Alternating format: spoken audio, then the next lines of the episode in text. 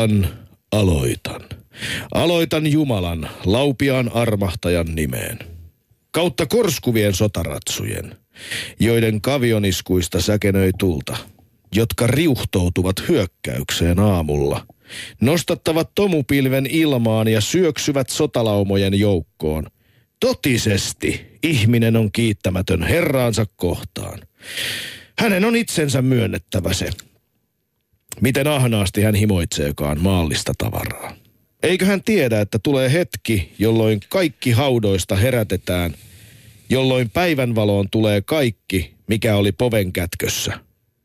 Sinä päivänä heidän herransa totisesti tuomitsee heidät tietonsa mukaan. Assalamu alaikum, eli rauhaa teille rakkaat veljet ja siskot.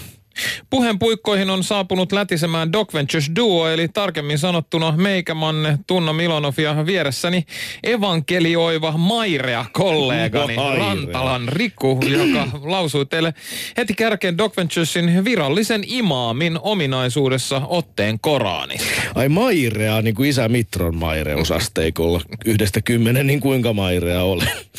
Tota niin, assalamu alaikum.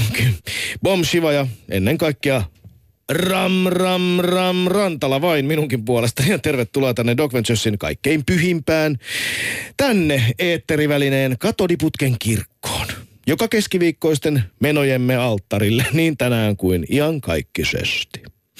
Veljet ja siskot, rakkaudessa ja armossa. Suuri mestarinne, Rikuo Ram Ram Ram Ram Ramtala, on saapunut kaukaa Andromedan takaa eetteripyörteitse juuri sinua varten. Seuraavan tunnin ajan tällä taajuudella evankelistoina toimimme siis me lahkojohtajat ja maallikkosaarnaajat kirkosta nimeltä Dokventuristit. Pyhä sotamme apatiaa vastaan on tuottanut tulosta ja seurakuntamme leviää ympäri Suomea taikasieni rihmaston lailla. Kyllä. Tarkoituksena on lopulta tehdä maailmanlaajuinen dokventurisaatio ja täyttää tiedolla koko maailma. Ennen tekin olitte pimeyttä, mutta nyt te loistatte Herran valoa. Praise the Lord, which is me. Ja amen. Eli Doc Ventures leffakerhoja, niitä on todellakin jo yli 50. Huh. Ja juuri saamiemme tietojen mukaan tämä seurakunta on levinnyt myös maan rajojen ulkopuolelle, nimittäin Puolaan, jossa ohjelmaamme toivottavasti seurataan tälläkin hetkellä pyhittäen se hetki Tsuprovka vodkan ja Tsakuska höylättiin kerran. Tähän väliin olisi muuten tunna viisasta kerrata niille uusille lampaillemme, jotka kirkkoon me emme vielä kuulu, että mistä tässä koko lähmässä on nyt sitten oikeaan kysymys. Niin, todella se on syytä kerrata. Doc Ventures, sehän on kaikessa yksinkertaisuudessaan Suomen suurin leffakerho, jossa joka keskiviikko katsellaan maailman hienompia dokumenttielokuvia. Yksinkertainen idea, joka on karannut akuutihkosti hansikkaasta. Doc Venturesista on muodostunut kuin varkain kansaa aktivoiva transmedia pärinä, jossa tarkastelu alle otetaan suuria teemoja ajatuksella, mitä jokaisen tulisi tietää maailmasta. Eli kahdeksan universaalia teemaa, kahdeksan laatudokumenttia ja kahdeksan syventävää keskustelua. Näin ja joka keskiviikko startataan tämä paketti täältä Yle Puheen taajuudelta ja homma jatkuu sitten teemaan liittyvän laatudokkari ja sen esittelymuodossa TV2 ysiltä. Ja meidän illan dokkaria seuraa vielä suora keskustelu, eli niin sanotut jälkipuinnit, jälkiliukkaat, jälkilöylyt, mitä lieneekään jossa me syvennytään tämän päivän teemaan asiantuntijavieraiden kanssa, eli Kerava. Ja tota noin, niin tänään leffaa tulee Klitsuun kanssamme jumittelemaan emeritusprofessori. Uskontotieteilijä Juha Pentikäinen, Helsingin yliopiston tosiaan emeritusproffa, sekä kirjoittaja ja no, aktivististikin häntä, häntä varmasti voi kuvata Marian Abdul Karim. Ja tänne radioon tulee tänään vieraaksemme Joni Valkila. Hän on Uskontojen uhrien tuki ryn toiminnanjohtaja. Osallistukaa he hyvät ihmiset nyt keskusteluun. Hashtagillä Docventure se onnistuu kaikkia kansallissosialistisen median kanavia käyttäen. Niin, illalla me siis näytämme elokuvan Going Clear, uh, Scientology and the Prison of Belief, eli skientologia, uskon vankila. Kyseessä on siis palkittu dokkariohjaaja Alex Gibnin ainutlaatuinen kurkistus Hollywoodin muotiuskonnon kulisseihin ja sen toimintaa, joka ei elokuvan mukaan kestä hiventäkään päivän valoa. Niin, tämä on uskomaton tarina uskosta, joka on saanut myös tämä tarina skientologien korkeimmat auktoriteetit melko tukeva, tukevasti takakavioilleen. Eli monien kuvaama propagandistinen puolustustaistelu leffan esittämiä väitteitä vastaan on raivonnut viime aikoina ihan niin perinteisessä kuin sosiaalisessakin mediassa. Eli, eli todella Doc Venturesin teemana tänään, hyvät ihmiset, hyvät kuuntelijat, rakkaat seurakuntalaisemme, on uskonto. Hommeli, jolla on hallittu ihmiskuntaa kautta aikojen. Niin, toisaalta usko, se luo myös toivoa tälläkin hetkellä miljardien ihmisten elämää ja Kyllä täytyy sanoa, että varsinkin köyhimmissä maissa reissatessa tämän seikan on huomannut aika vaffasti. Tulee heti, heti mieleen esi, esimerkiksi Filippiinit, jossa vierailtiin Pajataksen kaatopaikalla. Siellä asui ihmisiä täysin epäinhimillisissä olosuhteissa järjettömien jätekasojen keskellä ja aivan käsittämättömän laatattavan dunkkiksen ympäröiminä. Ne keräs siis jätteiden seasta muovia ja muuta kierrätyskamaa ja siis todella myös asu siellä kaiken saastan keskeltä ja, keskellä. Ja sitten kun me kysyttiin, että miten, miten nämä ihmiset, miten, mi, miten, miten te voitte olla tuommoisissa olosuhteissa, niin vastaus oli aina, että uskon al- avulla ja se usko luo toivoa ja Jumalan avulla sielläkin kestettiin. Niin, mutta eikö sitä voinut olla ajattelematta, että juuripa sen takia ne uskonnot on kehitetty. Siellä mm. sitten pysytään ja ollaan siellä kaatopaikalla. Miksi sitä tarvitsisi nousta kapinaa oikeuksensa puolesta, kun Jumala sitten pelastaa lopulta kuitenkin? Näinhän mm-hmm. on saatu ihmiset uskomaan helposti tähän kohtaloon. Asetellaan toivo tuon puoleeseen, että siellä sitten joskus, you know, you will get the Kyllä kunnia kestävän palkka ja kyllä kruunu huolen pojistaan pitää piainiaan, kun pääset sinne taivaan puoleen. sitä ennen on kärsittävä.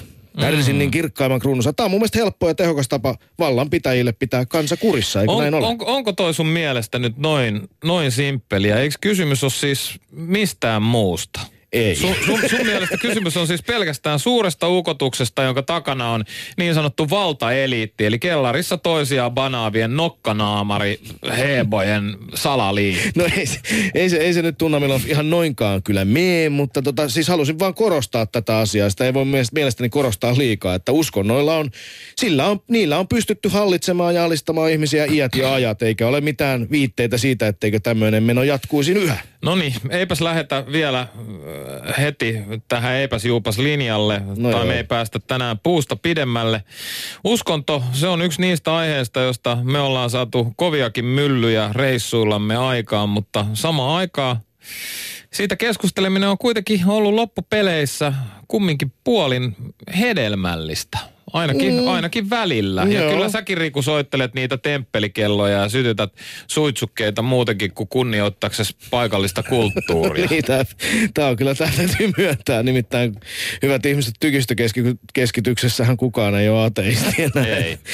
You never know, hei. Tota, ei se haitaksi vähän kilautella ja pistää tosiaankin ropo silloin tällöin johonkin kirstuun. Katsotaan. Mutta tota noin, niin se selviää joskus. Mutta hei, me jatketaan varmaan tästäkin aiheesta hetken kuluttua, nimittäin meille nyt on saapunut tänne studioon Joni Valkila. Hän on Uskontojen uhrien tuki ryn toiminnan johtaja. Yle puheessa. Riku ja Tunna. Doc Ventures. Näin on täällä tänään uskonto teemana illan elokuvana Going Clear. Skientologia Uskon vankila alaotsikollakin suomennettu leffa. Ja studiossa ö, Manbaniin ja Guru Partaan sonnustautunut lahkojohtaja Tunna Milonov ja tota, taistelevan ö, agnostisismin vai minkäkään edustaja mä nyt sitten olisinkaan.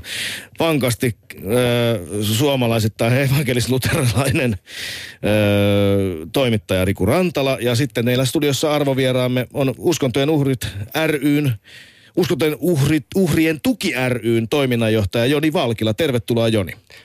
Kiitos. Niin Joni, mä oon seurannut sun uraa pitkään. Aikoinaan toimin rikostoimittajana ja silloin mua kiinnosti seurata myös erilaisia marginaalissa olevia ryhmiä, lähinnä netissä. Natseista päihde, päihteiden käyttäjiin ja, ja anarkisteista. Ja tulit sitten seuranneeksi minuakin Tulin sitten seuraavaksi, seuranneeksi sinuakin, nimittäin törmäsin mielenkiintoisen palstaan, joka oli muistaakseni silloin nimellä H2O. Ja sä olit siellä nimimerkillä Tornin vartija. Tästä monet jo ymmärtävätkin, että kysymyksessä on siis väännös Jehovan todistajan suosimasta vartiotorni nimestä, lehden nimestä. Sä olit aktiivisesti mukana keskustelupastalla, joka oli tarkoitettu entisille Jehovan todistajille tai niille, jotka aikovat poistua siitä liikkeestä, eikö niin? Joo, itse asiassa mä perustin tämän keskustelupalstan.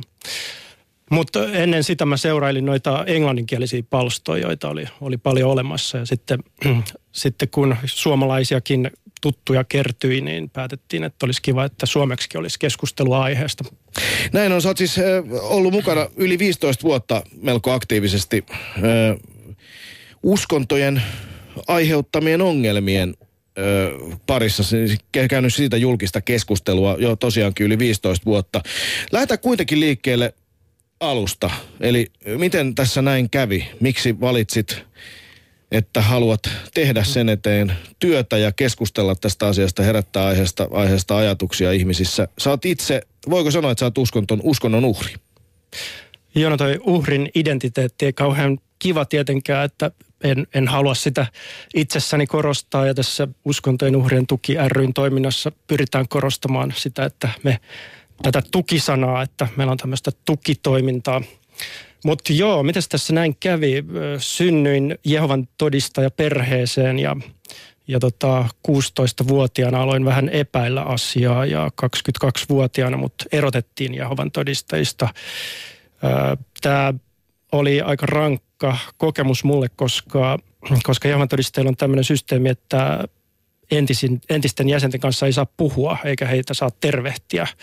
Ja koska siinä niin kuin lapsuus ja nuoruus aika tiukasti oltiin toisten Jehovan todistajien kanssa tekemisissä, niin, niin mun kaikki läheiset oli, oli Jehovan todistajia, kaikki ystävät ja sukulaiset ja koko perhe. Ja sitten tosiaan tajusin sitten joskus 17 vuoden ikäisenä, että jos mä nyt lähden pois tästä, niin mä menetän kaikki nämä ihmiset. Ja, ja niin siinä myös kävi. Eli jäin ihan totaalisen yksin 22-vuotiaana. Tuo on aika, aika, aika, aivan murskaavan tuntunen ajatus. Ei pysty edes kuvittelemaan, miltä se voi tuntua. Miltä niin, se tuntui? Tos, no se tuntui siltä, kun kaikki läheiset olisi kuollut yhtenä päivänä. Että aikamoinen menetys se oli.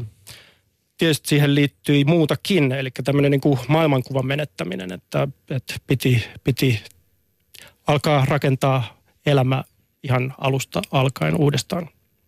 No sä olet siinä onnistunut, tässä seisot nyt. Miten, Joo. pakko kysyä, että onko väli, välit edelleen yhtä poikki kuin ne on ollut silloin kymmeniä vuosia sitten, parikymmentä, reilut 20, noin noin 20 vuotta sitten. Mm. Joo, kyllä on, että ihan todella harvoin näen perheenjäseniä äitini hautajaisissa ja, ja vaarini hautajaisissa on viimeksi nähnyt sisaruksiani ja ää, näin. Mutta niin, että miten tästä on selvitty, niin tota, tuolla vertaistuella on ollut mun mielestä tosi merkittävä rooli. Et, et silloin heti jo, kun harkitsin eroa Jehovan todistajista, niin mietin, että, että miten voisi rakentaa sosiaalista verkostoa tuolla sitten yhteisön ulkopuolella. Mutta en, en uskaltanut silloin ottaa yhteyttä toisiin entisiin Jehovan todistajiin – Mut sitten, Pelkäsitkö, että jäät sitten yhteisölle kiinni tästä Joo, tai se on niin kuin hyvin jyrkästi kiellettyä tässä yhteisössä, että, että entisten jäsenten kanssa ei saa puhua, varsinkaan niin kutsuttujen luopioiden kanssa. Jotka... Min, mun pitää tästä, tästä vaiheessa, minkä takia se on niin kiellettyä? Mikä, siis tuohon kuulostaa niin täysin epäinhimilliseltä. No siinä on kaksi sellaista tärkeää mekanismia. Toinen on se, että, että tällä tavalla saadaan ihmiset pysymään sen yhteisön jäseninä. että se eroaminen on, on niin kuin hyvin pelottavaa sen takia, muistakin syistä, mutta esimerkiksi sen takia, että sitten menettää kaikki läheisensä. Eli vaikka lisäksi... epäilisi, niin olisi sitten muita syitä. Tämmöisiä, niin voisi sanoa, että maallisia syitä pysyä niin. jäsenenä ihan, että pysyy perhesuhteet ja näin. Joo, ja sitten sit sen lisäksi se tehokkaasti ehkäisee tämmöistä kritiikin esittämistä. Eli, eli kritiikki ei saa esittää tällaisen erottamisen ja karttamisen uhalla. Sen lisäksi sit kun ei kukaan puhu entisten jäsenten kanssa, niin, niin ei tuu sitä entisiltä jäseniltä tulevaa kritiikkiä kohdanneeksi. Joo, aivan pysyy, pysyy sopivasti samanmielisyys yllä. Niin, näin se on. No tämä on siis eh, Jehovan todistajilla ihan tyypillinen käytäntö. Tästä on viime, ihan viime aikoina ollut julkisuudessa paljon keskustelua tästä sosiaalisesta eristämisestä, jota Jehovan todistajat on harrastaneet. Joo, uskontojen uhrien tuki ry on pitänyt tätä esillä viime vuosina ja ihan mukavasti ollaan saatu julkisuutta aiheelle. Ja sitten tässä tänä syksynä Aila Ruohon kirja Vartijatorin varjossa julkaistiin ja siihen liittyen on ollut paljon uutisointia nyt tänä syksynä. Siitä just mun mielestä tässä tämä kirja toi hyvin esille sen, että miten vakavia seurauksia tästä eristämisestä on, että kolmas osa hänen haastattelemistaan entisistä Jehovan todistajista oli harkinnut itsemurhaa. Eli me tiedetään, että kun ihminen eristetään läheisistään, niin siitä voi seurata mielenterveyden ongelmia, niin kuin ahdistumista ja masentumista ja sitä kautta syrjäytymistä ja tämä kaikki voi johtaa jopa itsemurhiin. Niin, kyllä aivan on se erittäin radikaali, radikaali muutos ihmisen elämässä. Sä sanoit Joni Valkila, uskontojen uhrit, uhrien tuki ryn toiminnanjohtaja, että, että tota, sä selvisit tästä eristämisestä itse sillä, että sä koit, tu, sait tukea ja löysit verkostot, joista pystyit, pystyit hakemaan vertaistukea. Joo, ensin tois, toisten entisten Jehovan todistajien kautta ja, ja sitten ö, onnistuin rakentamaan itselleni uusia sosiaalisia verkostoja. Siinä auttoi tietysti se, että pääsin opiskelemaan Helsingin yliopistoon samana vuonna, kun mut erotettiin Jehovan todistajista, että oli mahdollisuus, oli muitakin ihmisiä ympärillä, jotka oli kiinnostuneita tuommoisesta uusiin ihmisiin tutustumisesta ja tämä kaikki auttoi. Että et kyllä se useita vuosia menee toipumisessa ja vieläkin kyllä esimerkiksi nämä painajais, painajaisia, jossa niin kuin vaikka tulee joku mun sisaruksista tai vanhemmista vastaan jossain kadulla ja kääntää päänsä ja, ja tälleen. Mutta, mutta muuten tästä on nyt 19 vuotta, kun mut erotettiin, niin tota, ää, muuten tässä on kuitenkin jo vähän ehtinyt toipua ja, ja tota, löytynyt uusia, uusia ihmisiä, sellaisia, jotka, joista, jotka on läheisiä niin kuin, niin kuin perheenjäsenet ja näin. Se on tietenkin hieno asia, mutta Mut, kaikilla ei välttämättä käy yhtä hyvää. Niin, ja sitten ehkä se voisi sanoa, että tuommoista niin perhettä on kuitenkin vähän vaikeaa toisaalta korvata, että ne ihmiset, joiden kanssa on viettänyt lapsuutensa, niin, niin ei, ei, ei niitä voi täysin korvata sellaisilla, jotka ei, ei tunne sun lapsuutta tai perheen historiaa ja näin. Jos heitetään siis täysin elinpiirinsä ulkopuolelle, siis ihmisyyshän määrittyy oikeastaan pelkästään vain siten itse asiassa suhteessa muihin ihmisiin. Ja silloin kun sä, sulla ei ole oikeastaan niin kuin ketään, niin sun on vaikea määrittyä ihmisenä. Niin, niin toihan on julminta oikeastaan, mitä ihmiselle voi tehdä tietyllä tavalla. Joo, no kyllä se on, se on tavallaan, tai se on väkivaltaa ja, ja silloin yhtä, yhtä pahoja seurauksia kuin fyysisellä väkivallalla, eli, eli terveyden menettäminen. Onko tämä sitten normaalia muissakin lahkoissa vai onko tämä vaan tyypillistä Jehovan todistajille? No tänä iltana skientologia-aiheesta dokkarista saamme oppia, että myös skientologit harrastaa tämmöistä sosiaalista eristämistä niin kuin rangaistuskeinona. Mutta sitten sen sanoisin, että on, on monia muita yhteisöjä, joissa ei ole tällaisia formaaleja sääntöjä, niin kuin Jehovan todistajilla tai skientologeilla on. Niin, että heillä on siis ihan kirjoitetut ohjeet he, siitä, joo, että näin ihan, tulee toimia. Ihan, ihan mustaa valkoisella, niin kuin, että miten toimintaohjeita, että mitä, mitä tehdään silloin, kun joku kritisoi tätä yhteisöä tai, tai eroaa siitä. Mutta sitten tosiaan niin kuin joissain muissa yhteisöissä ei välttämättä ole tällaisia kirjallisia ohjeita, mutta lopputulos saattaa olla samankaltainen, että, että se vähän epämuodollisemmin sitten toteutuu kuitenkin, että, että kun lähtee jostain tiiviistä uskon yhteisöstä, niin, niin ei sitten olla niin paljon tekemisissä niiden ystävien kanssa ja, ja sitten välit vaikka sukuun ja perheeseenkin saattaa viilentyä tai jopa katketa ihan kokonaan. Joo, tää on tota, mulla tuossa lukioikäisenä oli semmoinen frendi, joka pärähti erääseen lahkoon.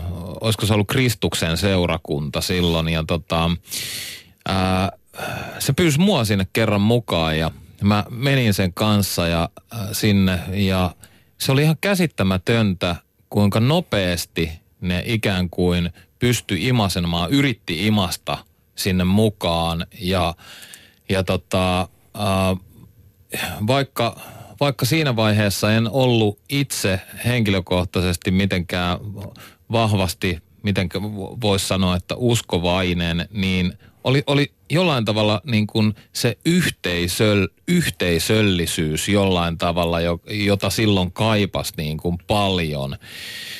Niin jotenkin sitä kautta yritettiin saada siihen ja heti jotenkin kytkeä siihen sisään. Se oli tosi pelottava kokemus. Mä muistan, kun sä kerroit siitä silloin, silloin ja tota noin, niin mä muistan, kun sä kuvailit sitä, että se oli hyvin lämmin, että se oli hy, hyvin ystävällinen tunnelma, vähän poikkeuksellisenkin, niin kuin ihmiset huomioi toisiin tosi mm. hienosti ja puhu toisista kauniisti ja siellä oli semmoinen niin kuin tietynlainen rakkauden ilmapiiri. Mä muistan, että sä kuvailit sitä näin, mutta sitten samaan aikaan se haiskahti susta melko pelottavalta ja käsittääkseni jäljet pelottavat, eli, eli, eli kyseisessä seurakunnassakin on ollut näitä samantyyppisiä piirteitä, mitä monissa muissakin, negatiivisia mm. piirteitä monissa muissakin lahkoissa. Onko tämä tuttu sulle? Tämä, tämä on hyvin yleinen monissa yhteisöissä, että kun uusi ihminen tulee sinne, niin sitten hänelle osoitetaan valtava paljon huomiota ja, ja rakkautta saa osakseen ja, ja, ja tällä tavalla ihmisiä saadaan liittymään näihin yhteisöihin.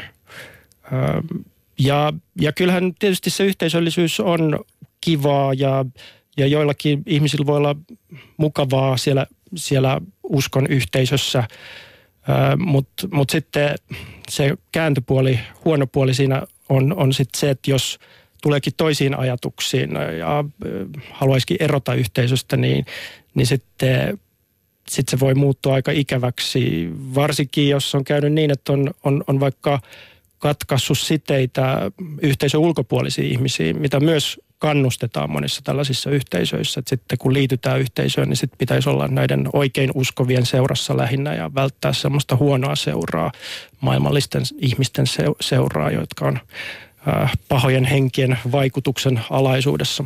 Oikein uskova. Tuossa on mun mielestä kiinnostava termi. Miksi kaikki ihmiset luulee uskovansa oikein ja niin, että toiset uskovat väärin? Se on, se, on, se on jollain tavalla täysin absurdi ajatus. Niin, jos, jos, jos mutta aika mielestä on yksi, yksi Jumala, niin silloin se oma Jumala on vaan se oikea Jumala. Ihmiset, te olette pihalla. niin, me olemme. Niin, näitähän on aika paljon näitä ainoita oikeita pelastukseen johtavia teitä. Ja äh, meidän tässä vertaistukitoiminnassa se on yksi semmoinen hyvä puoli, mitä, mitä ihmiset voivat siitä saada, on, on se, että vertailemalla omia kokemuksiaan toisten kokemuksiin voi huomata, että, että on, vaikka on erojakin näissä yhteisöissä, niin, niin monissa on, on paljon samankaltaisuuksia ja samankaltaisia ilmiöitä, kuten, kuten se, että jos ajatellaan, että on ainoa pelastuksen johtava tie, niin, niin sitten, sitten ollaan valmiita tekemään aika paljon, että ihmiset pysyis tässä oikeassa uskossa. Ja ajatellaan ehkä ihmisen omaa parasta, että, että täytyisi, täytyisi pysyä tässä ryhmässä, koska tätä kautta on pelastus saatavilla. Niin, Joni Valkina, Valkila, uskontojen uhrien tuki toiminnanjohtaja. Minkä verran teillä on tällä hetkellä, kuinka monesta erilaisesta uskonnollisesta yhteisöstä teillä on, voi sanoa jäseniä tai ihmisiä, jotka tulee teidän piiriin hakemaan tukea? Minkälaista luvuista puhutaan? Joo, no mä yleensä mainitsen Jehovan todistajat ja helluntalaiset vanhoilliset lestadiolaiset sellaisina suurina uskon yhteisöinä Suomessa, joihin liittyen me saadaan paljon yhteydenottoja. Tietysti myös esimerkiksi luterilaisen kirkonkin piirissä, no vanhollislestadiolaisethan on luterilaisen kirkon herätysliike, mutta, mutta sitten muitakin tämmöisiä tiukempia versioita luterilaisuudesta ja tiukemmin uskovia sukuja ja perheitä on ihan luterilaistenkin keskuudessa. Mutta sitten on, on tämmöisiä pienempiä yhteisöjä hyvin paljon, että kirkon tutkimuskeskuksen arvion mukaan Suomessa on jotain tuhat eri uskon yhteisöä. Hmm, ai yllättävän paljon. Ja, ja sitten me, me saadaan moniin näistä liittojen yhteydenottoja. Jotkut näistä yhteisöistä on hyvinkin pieniä, että muutamia kymmeniä ihmisiä saattaa kuulua johonkin ryhmään. sitten mormonit ehkä myös usein haluan, haluan mainita, koska he ei ole Suomessa kovin suuri, ehkä kolme ja puoli tuhatta mormonia on Suomessa, mutta heihin liittyen me saadaan myös jonkin verran yhteydenottoja. Mitä ihmiset hakee teiltä, jotka ottaa teihin yhteyttä? No ainakin no kaksi sellaista pääryhmää yhteyttä ottavia ihmisiä on, on, on ne, jotka on irtautumassa tai äskettäin irtautunut jostain uskon yhteisöstä ja kaipaa jonkinlaista tukea siihen prosessiin. Ja joillakin ihmisillä tämä kestää myös vuosia tai vuosikymmeniä, että jotkut ottaa yhteyttä viisikymppisenä tai kuusikymppisenä, jos ne on vaikka parikymppisenä lähtenyt pois jostain tiukasta yhteisöstä ja sitten he miettivät, miten se on koko elämään vaikuttanut. Se on uskomattoman pitkä ja voimakas prosessi selvästi ihmisen elämässä. Dokventuristit seurakunta sen sijaan ei vaadi mitään muuta kuin Rikuo Ram Ram Ram Ramtalan ohjeinen kirjaimellista ja tiukkaa peräänantamatonta noudattamista ja yksi niistä on se, että osallistukaa keskusteluun äh, hashtagillä Docventures esimerkiksi Twitterissä. Täällä siis haastattelussamme Joni Valkila, uskontojen uhrien tuki ryn toiminnanjohtaja. Yle puheessa Riku ja Tunna. Doc Ventures. Todellakin Doc Venturesin teemana uskonto, illan elokuva kello 21. Yle TV 2 on Going Clear. Alaotsikoltaan Skientologia, Uskon vankila, Oscar-palkitun Alex Gibnin ö, uusi dokumenttielokuva. Joni Valkilan kanssa jatketaan keskustelua siitä, miten uskonyhteisöt voivat olla vakava seuraus ihmisen mielenterveydelle. Siitäkin huolimatta, että uskontoja monesti ajatellaan antavan ihmisille toivoa ja vapautta ja elämälle merkityksiä. Niin, tähän vaiheeseen on pakko kysyä, että millaista siellä Jehovana oli sitten kasvaa? Millainen se maailma on, kun ihmiset uskoo, että pelkästään Jehovan todistajat pääsevät taivaaseen ja kaikki muut seitsemän miljardia ihmistä maailmassa ei pääse. Millainen maailma siellä sisällä on? No sehän on aika mustavalkoinen se ajatusmaailma, että niin kun ihmiset voidaan jakaa hyvin ja pahoihin ja hyvät pelastuu ja, ja pahat tuhotaan aika pian koittavassa Harmagedonin taistelussa. Öm, sille lapsena, mä en tiedä, mm, ö, kyllähän se oli vähän pelottavaa tietysti ajatella, että maailmanloppu tulee ihan pian. Öm, ja, ja noita raamatun aika väkivaltaisia kertomuksia luettiin mulle iltasatuina. Mutta sitten toisaalta kuitenkin kun ajateltiin, että Jumala on meidän puolella, että meillä on tämmöisiä yliluonnollisia voimia tukenamme, niin, niin sitten kyllähän se toisaalta turvaa toi tämmöinen ajattelu, että, että sitten en, en itse muista, että olisin niin kuin hysteerisesti pelännyt, vaan, vaan niin kuin ajattelin sitä, että kohta päästään paratiisiin leikkimään pandakarhujen kanssa. Niin, muistan hyvin nämä Herätkää ja Vartiotornilehden pettämättömällä tyylitajulla tehdyt, tehdyt piirustukset, jossa tosiaan jalopeurojen kanssa sitten ihmiset saavat käyskennellä siellä kedoilla. Joni Valkila, tuossa kävi ilmi taustakeskusteluissa, että me ollaan siis samanikäisiä ja kasvettu samalla suunnalla Helsinkiä. Joo, tosiaan. E- ja itse, itse paiskin töitä pikkupojasta saakka Malmin Prismassa ja en tiedä onko sinunkin perheesi tai oletko sinä käynyt siellä ostoksilla, mutta miten tämä meni? Vaan, joo. Miten, niin, miten tämä meni silloin aikoinaan, että tota, et, sä oot kuitenkin käynyt, käynyt Jehovan todistajana ihan tavallista peruskoulua. Olet siis ollut sillä tavoin vähintäänkin jonkin verran tekemisissä niin sanotusti tämän näiden maallisten, ei-uskovien, siis pahojen kanssa. Niin eikö tämä ole sillä tavoin ristiriitasta, että sä voi kuitenkaan varmaan, vai pystyitkö suhtautumaan meihin ikään kuin vihollisena koko ajan, vai tuliko siinä jonkinlaista kuitenkin tavallistakin yhteissäoloa? Niin no kyllä sitä kuitenkin aika paljon eristäydyttiin sille toisten Jehovan todistajien seuraan, että, että esimerkiksi vaikka yläasteella niin hyvin, hyvin vähän tai, tai oikeastaan en, en lainkaan viettänyt aikaa koulun ulkopuolella sellaisten kanssa, jotka ei ollut Jehovan todistajia. Mutta sitten koulussa niin pitikö olla vaan hiljaa koko ajan? No en mä tiedä, sitten koulussa tulin ihan hyvin juttuun – koulukavereiden kanssa. En mä tiedä, ehkä, ehkä myös Jehovan todistajana sitä ajattelee vähän sillä tavalla, että et, et ei nyt kuitenkaan voida olla varmoja siitä, että vain Jehovan todistajat pelastuu, että ehkä Jumala armossaan pelastaa vaikka jotakin muitakin ihmisiä tai, tai jotain tällaista. Tai että aina on mahdollisuus, että heistä vielä tulee Jehovan todistajia ennen kuin loppu niin, koittaa. Niin. Saitko että, mukaan ketään? Ähm, no mä osallistuin kyllä aika innokkaasti tähän käännytystyöhön teininä, mutta tota, en luulen, että onneksi en, en, en saanut ketään kuitenkaan Jehovan todistajaksi. Sehän on hyvin tehotonta tämä Jehovan todistajan tekemä työ, että jotain suunnilleen 10 000 tuntia käytetään siihen, että, että saadaan yksi ihminen kääntymään niin, se ei kuulosi, onko se enemmänkin tarkoitus saada, saada mielekästä tekemistä sitten että liikkeen jäsenille? No varmaan siinä on tämä tarkoitus, että pidetään ihmiset kiireisinä, niin sitten ei ehdi kriittisesti arvioimaan tätä uskoaan. Kriittisestä arviosta puheen ollen, niin muistaakseni Jehovan todistajilla on myös melko voimakas ö, kriittinen suhtautuminen opiskeluun tai ylipäänsä Joo. tämmöiseen. Että sä oot kuitenkin sitten päätynyt, no sä erosit ja sitä myöten, tai sut erotettiin ja sitä myöten sä päädyit sitten itse yliopisto-opiskelijaksi. Joo, mutta ensin mä kyllä lopetin koulunkäynnin 16-vuotiaana. Ja tämä oli tyypillinen ratkaisu mun kaveripiirissä, että koska Harmakedon oli hyvin lähellä.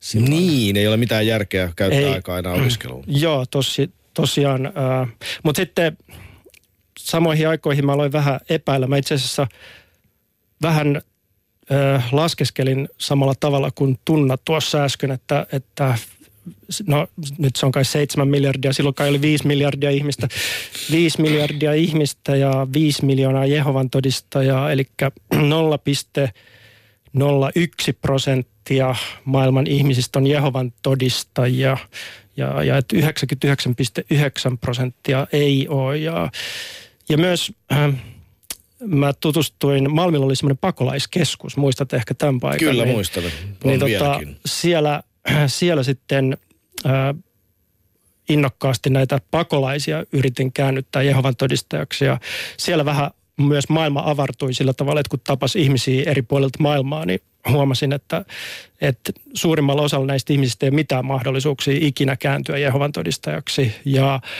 ja että suuri osa näistä ihmisistä ei ole koskaan kuullut Jehovan todistajista mitään. Ja, ja silloin vähän niin kuin romuttui tämä ajatusmaailma, että, että nyt saarnataan ihmisille tämä viesti ja sitten he voivat tehdä niin kuin jonkinlaisen päätöksen tämän, tämän Jehovan todistajien suorittaman saarnaamistyön perusteella, että, että liittyvätkö he nyt Jehovan todistajiin ja pelastuvat vai ovatko he niin kuin tuhon omia. Niin, sä, Jehovan todistajat on lahko. Entä sen jälkeen, kun on lähtenyt ulos tämmöisestä lahkosta, mikä on sun suhtautuminen uskontoon tällä hetkellä? Oletko uskossa? No mä oon itse uskonnoton ja sitten samaan hengenvetoon pitää todeta, että tämä uskontojen uhrien tuki ry, jossa mä oon töissä, niin se ei ole uskonnottomien järjestö, vaan siellä on edustettuna monenlaisia maailmankatsomuksia. On eri uskontoihin kuuluvia ja, ja uskonnottomia ja kaik, kaikenlaiset ihmiset on tervetulleita osallistumaan meidän toimintaan ja emme pyri ohjaamaan ihmisiä mihinkään tiettyyn maailmankatsomukseen tai uskonnottomuuteen, mutta... Niin, eli teidän tavoitteena ei ole saada tavallaan ihmisiä ateisteiksi? Öö, ei, se ei ole tavoitteena. Ja tavoitteena on, on tukea ihmisiä silloin, kun he on joutunut vaikeuksiin uskon yhteisöissä ja sitten ää, tiedottaa tällaisista ihmisoikeusongelmista, joita esiintyy uskontojen keskuudessa.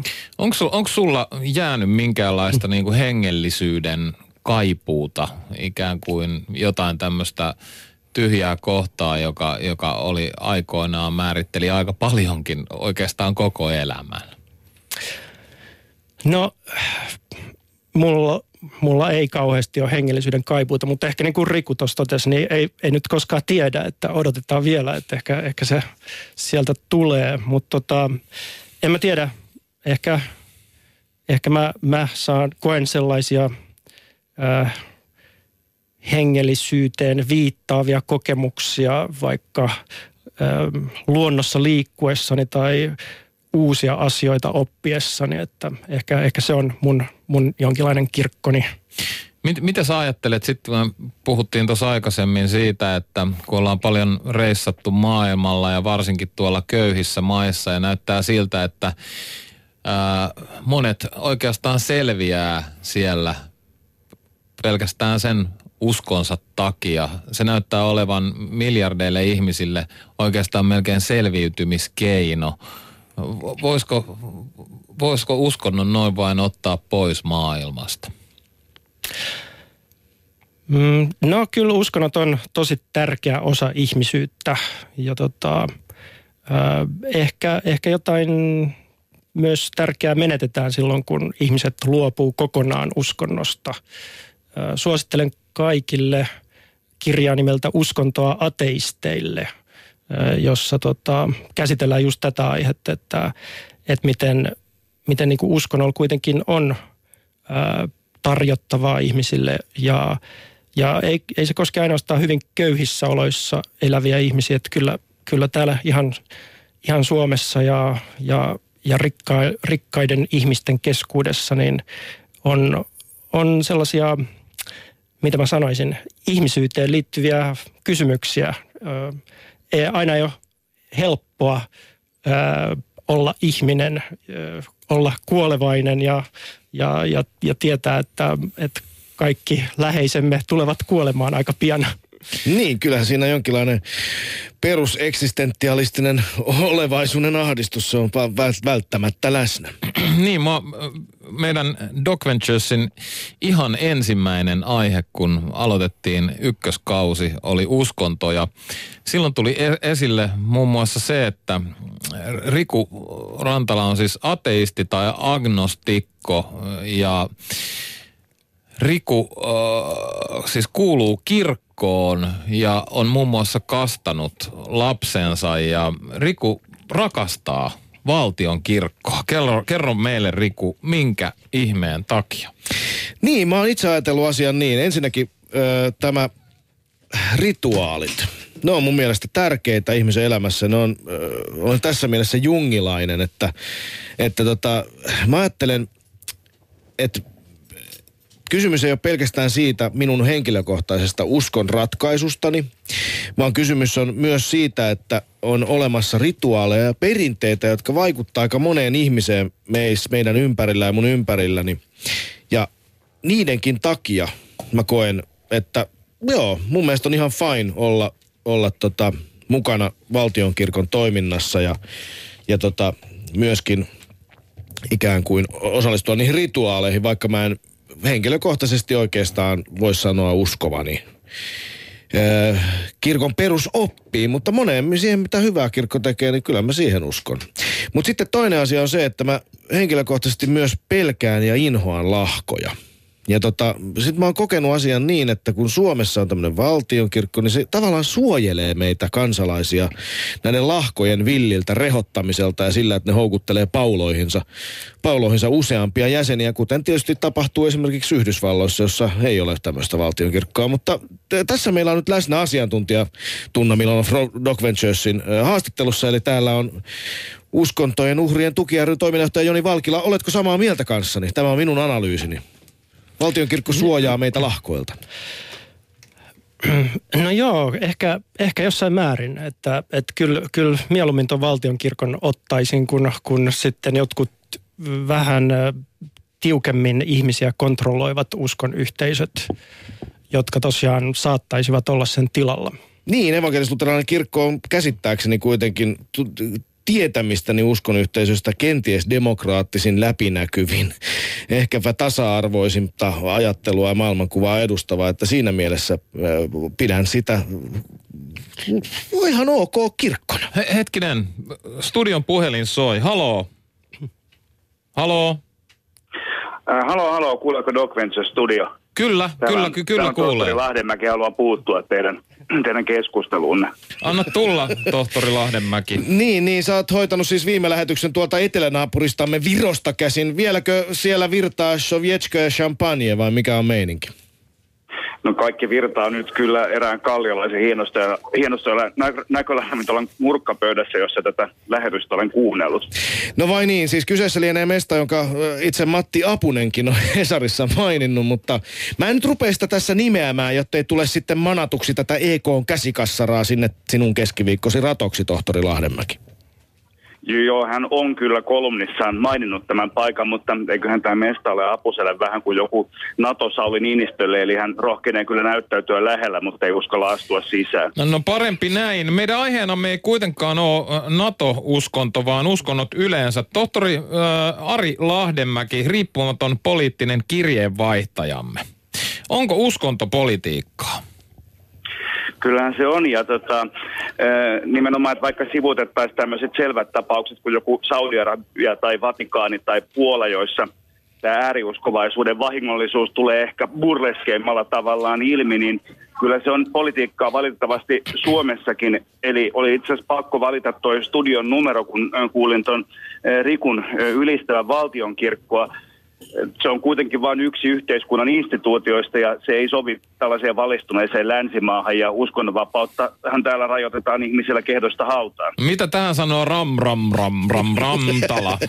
Niin, Doc Venturistit seurakunnan samalla jäsen. Tota, toisaalta niin tohtori, tavallinen suomalainen ei varmaan edes huomaa mitenkään tämmöistä valtiokirkon läsnäoloa sen elämässä. Et mitä nyt jotain, tiedätkö, radio ja TV lähettää Jumalan palveluksia ja kadunmies ajattelee, että mikä tämä iso asia tämä valtiokirkko, että siellä taas ateistit kämisee. Niin kyllä esimerkiksi kirkkoon kuulumattomat, kuten, kuten minä tai ei-luterilaiset, niin joutu lapsena esimerkiksi koulussa kokemaan nahoissaan sen, että eivät ole niin kuin muut. E, Eli nämä sun ylistämäsi e, riitit, seremoniat aiheutti sitten syrjintää meille, jotka emme niihin osallistuneet. Ja sitten samoin esimerkiksi yliopistojen ja valtiopäivien avajaisiin kuuluu nykyään Jumalan palvelus. Ja sitten Suomessa ylipäänsä rekisteröidään väestötietojärjestelmää ihmisten uskonnollinen vakaumus. Ja tämä on mun mielestä huolestuttavaa, koska täytyy koko ajan muistaa sit, se, että, että ö, mua kuumottaa aika, jolloin mustat saappaat marssii pitkin katuja ja tällaiset rekisterit joutuu väärin käsiin. Niin, siis toisin kuin Ram Ram Rantala, tohtori siis kannattaa kirkon ja valtioeroa ja uskonnollisuudesta vapaita virallisia seremonioita. Sun sekulaarisen taustan tuntien tämä ei yllätä, mutta onko nyt odotettavissa, että hallitus toteuttaisi ton suuntaisia uudistuksia? No täytyy ottaa huomioon, että meillä on hallituksessa lahkolainen pääministeri, eli estadiolainen Sipilä, ja sitten meidän ulkoministeri Soini on roomalaiskatolinen, ja valtiovarainministeri edustaa puoluetta, jonka Kari Suomalainen piirroksissa on pirsänä papiksi. eli, eli tästä voi päätellä, että tämä hallitus ei varmasti pyri kyllä tasa-arvon lisäämiseen tälläkään saralla. Asia selvä. Kiitos tohtori Lahdenmäki, Doc Venturesin poliittinen kirjeenvaihtaja suorassa lähetyksessä kommenttina viikon politrikkailussa. Yle puheessa. Riku ja Tunna. Doc Ventures. Niin täällä tosiaankin Doc Ventures, äh, Ram Ram Ram Rantala, äh, gurua päivä päivältä enemmän muistuttava T. Milonov ja haastattelussamme Uskontojen uhrien tuki ryn toiminnanjohtaja Joni Valkila. Pakko kysyä nyt Jonilta heti suoraan, allekirjoitatko tohtorimme politrikkailun, eli lähtisitkö erottamaan valtio ja kirkon? Mä mieluummin nyt jättäisin kommentoimatta, koska mä myös niin kuin edustan täällä uskontojen uhrien tukijarryitä ja sitten me ei haluta ottaa kantaa ehkä, ehkä sillä tavalla to, tuohon asiaan. Se on, se on aivan, aivan tietenkin vapaa valinta. Ö, tässä on pakko kysyä nyt, tässä on mielenkiintoista. Toi äsken esille mun mielestä hienosti myös sitä puolta, mitä, mitä hyötyä uskonnoista voi olla ihmisille. Jopa meille länsimaalaisille, vauraille, materialistisessa yhteiskunnassa eläville ihmisille. Tota, pakko kuitenkin kysyä, että miten se on teidän piirissä, teillä on uskontojen uhrien tuki ryssä paljon ihmisiä erilaisista taustoista. Te olette pystyneet keskustelemaan niistä hirvittävistä negatiivisista puolista, mitä moni uskonnollisiin yhteisöihin kuuluu, mutta myös sitten toisaalta ihmiset on varmasti aika osa semmoiset kaipaavat hengellisyyttä ja pyrkii rakentamaan sitä. Miten tämä asia voidaan sovittaa yhteen? Mikä on, mikä on tervettä uskontoa? Us, mikä minkälainen on terve uskonnollinen yhteisö tai terve, terve uskonto tässä asiassa? Teidän näkemyksen mukaan.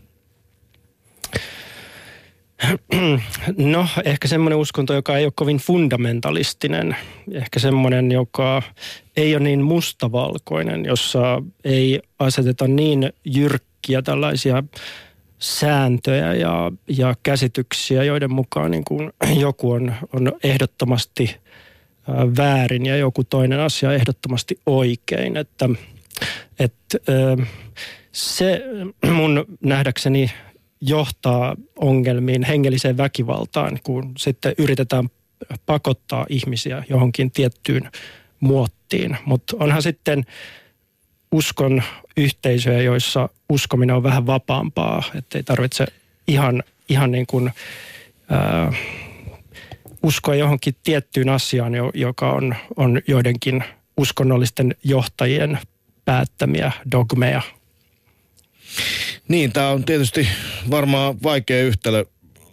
Löydät sä, ootko keskustellut henkilöiden kanssa, jotka olisi edelleen jäseninä näissä mainitsemissa kolmessa suuressa uskonyhteisössä, siis Jehovan todistajissa, tai neljässä suuressa Jehovan mm. todistajissa, helluntailaisissa, vanhoillisille stadionissa tai mormonikirkossa, jotka olisi ihan fine sen, että jotka niinku allekirjoitaisivat tämmöisiä ongelmia, joo varmaan on, mutta että kuitenkin kokonaisuutena tämä on ihan jees. Onko henkilöitä, jotka näkisivät asian näin, oletko koskaan törmännyt sellaisiin?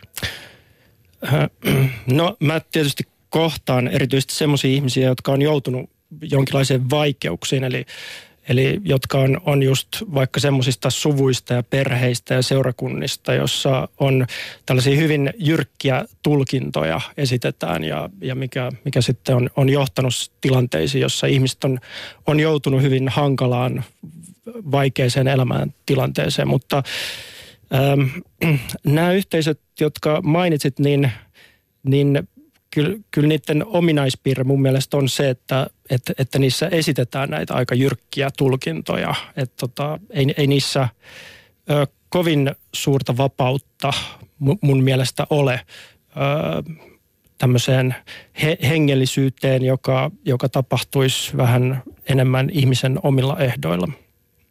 Täällä Sami Kuusela pohtii, onko uskontojen uhrit ryn autettavista merkittävä osa Huom, tässä kohtaa pitäisin korostaa, onko uskontojen uhrien tuki ryn. Mm. Öö, mutta niin, sori, mä puhuin nyt sun päälle.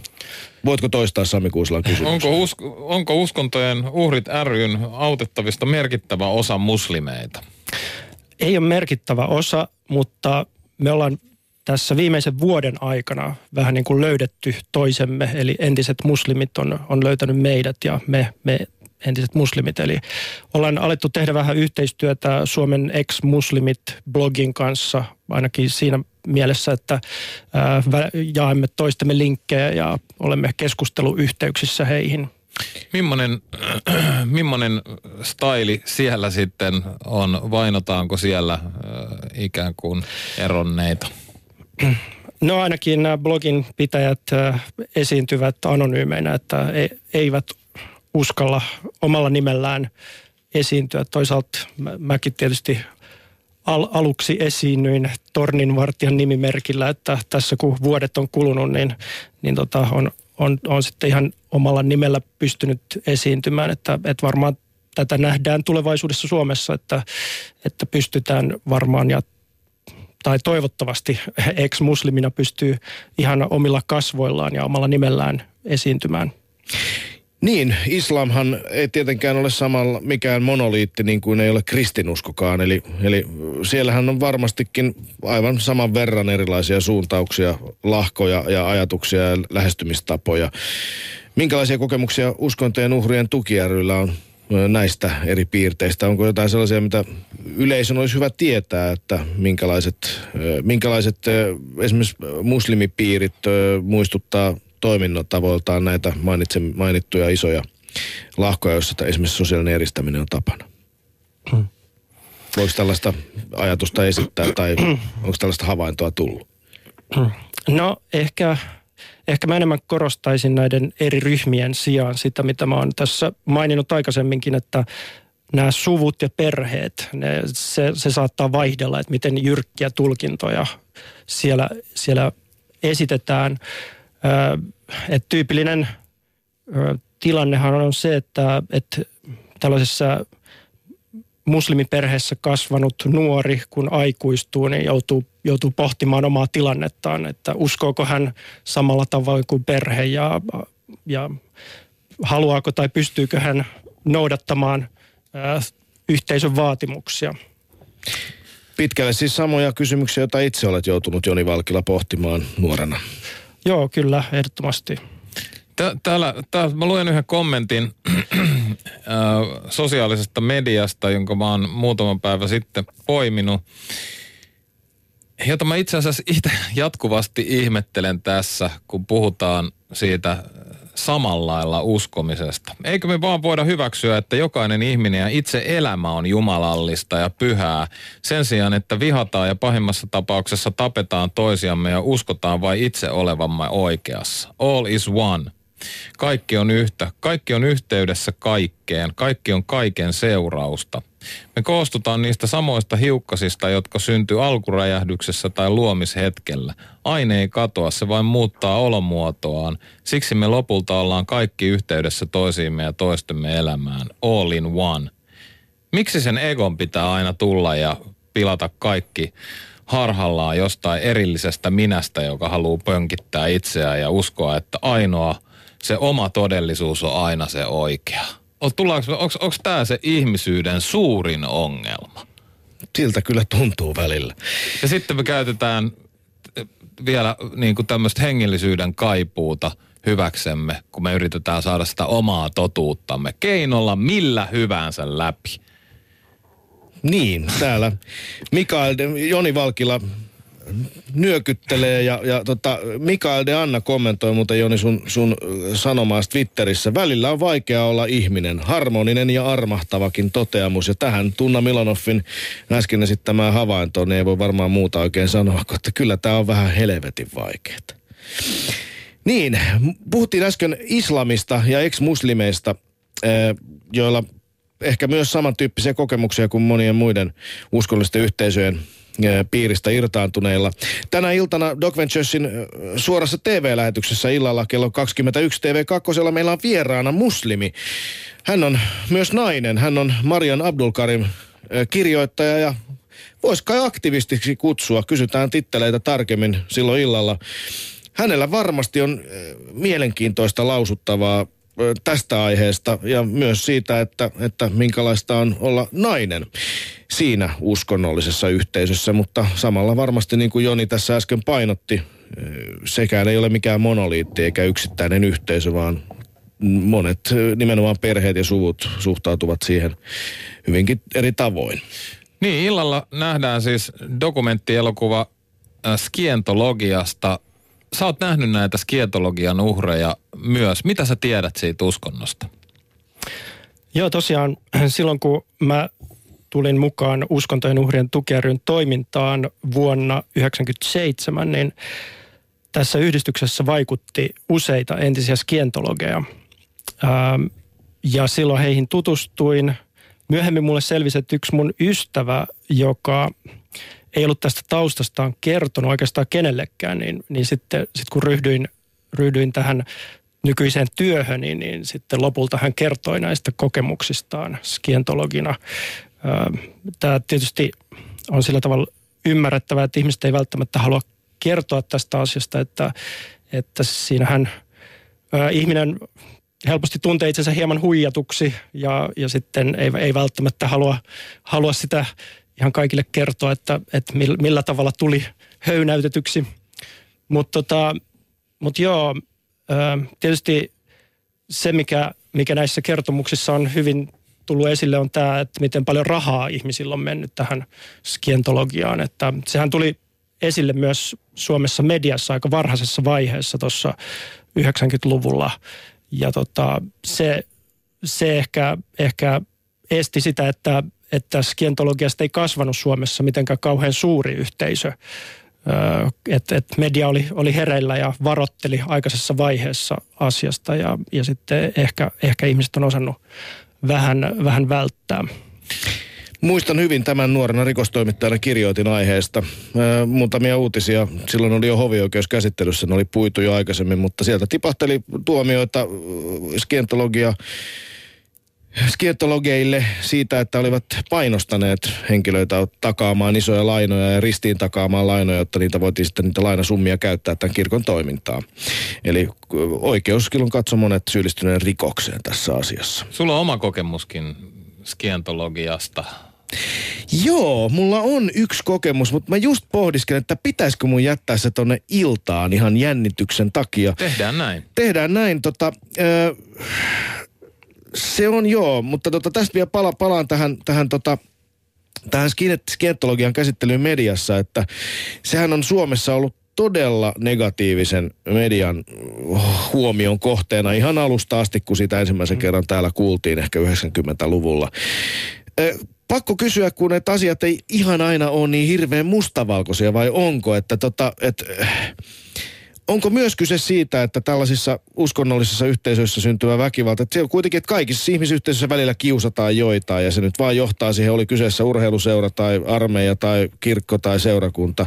Että onko tämä asia sitten kuitenkin, että eikö ihmisten pitäisi saada kuitenkin sitten vaan uskoa, jos se tuo niille hyvää mieltä? Mitä sanot Joni Valkila tähän? No siihen kiusaamiseen kommentoisin, että, että kyllähän näin on, että moni, monenlaisissa ihmisyhteisöissä voi joutua kiusatuksi, mutta näissä uskoyhteisöissä on kyse vielä vähän eri asiasta siinä mielessä, että, että siinä tulee mukaan tällaiset käsitykset ihmisen pelastuksesta, sitä mitä ihmiselle tapahtuu kuoleman jälkeen ja, ja tällaiset, tällaiset hyvät ja pahat henget voidaan ottaa siihen mukaan, väittää, että jo tässä elämässä pahat henget kiusaavat, jos eroat tästä yhteisöstä. Eli, eli tällaisia aika rankkoja välineitä on, on tähän kiusaamiseen. Niin, Joni Valkila, kiitos tästä haastattelusta. Olet mukanamme myös illalla suorassa lähetys kello 21 Doc Ventures. Kiitos kaikille. Kiitos. kiitos. Bom.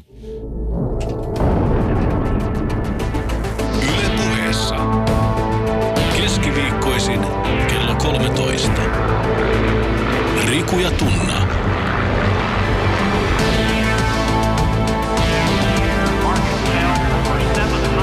Doc Ventures.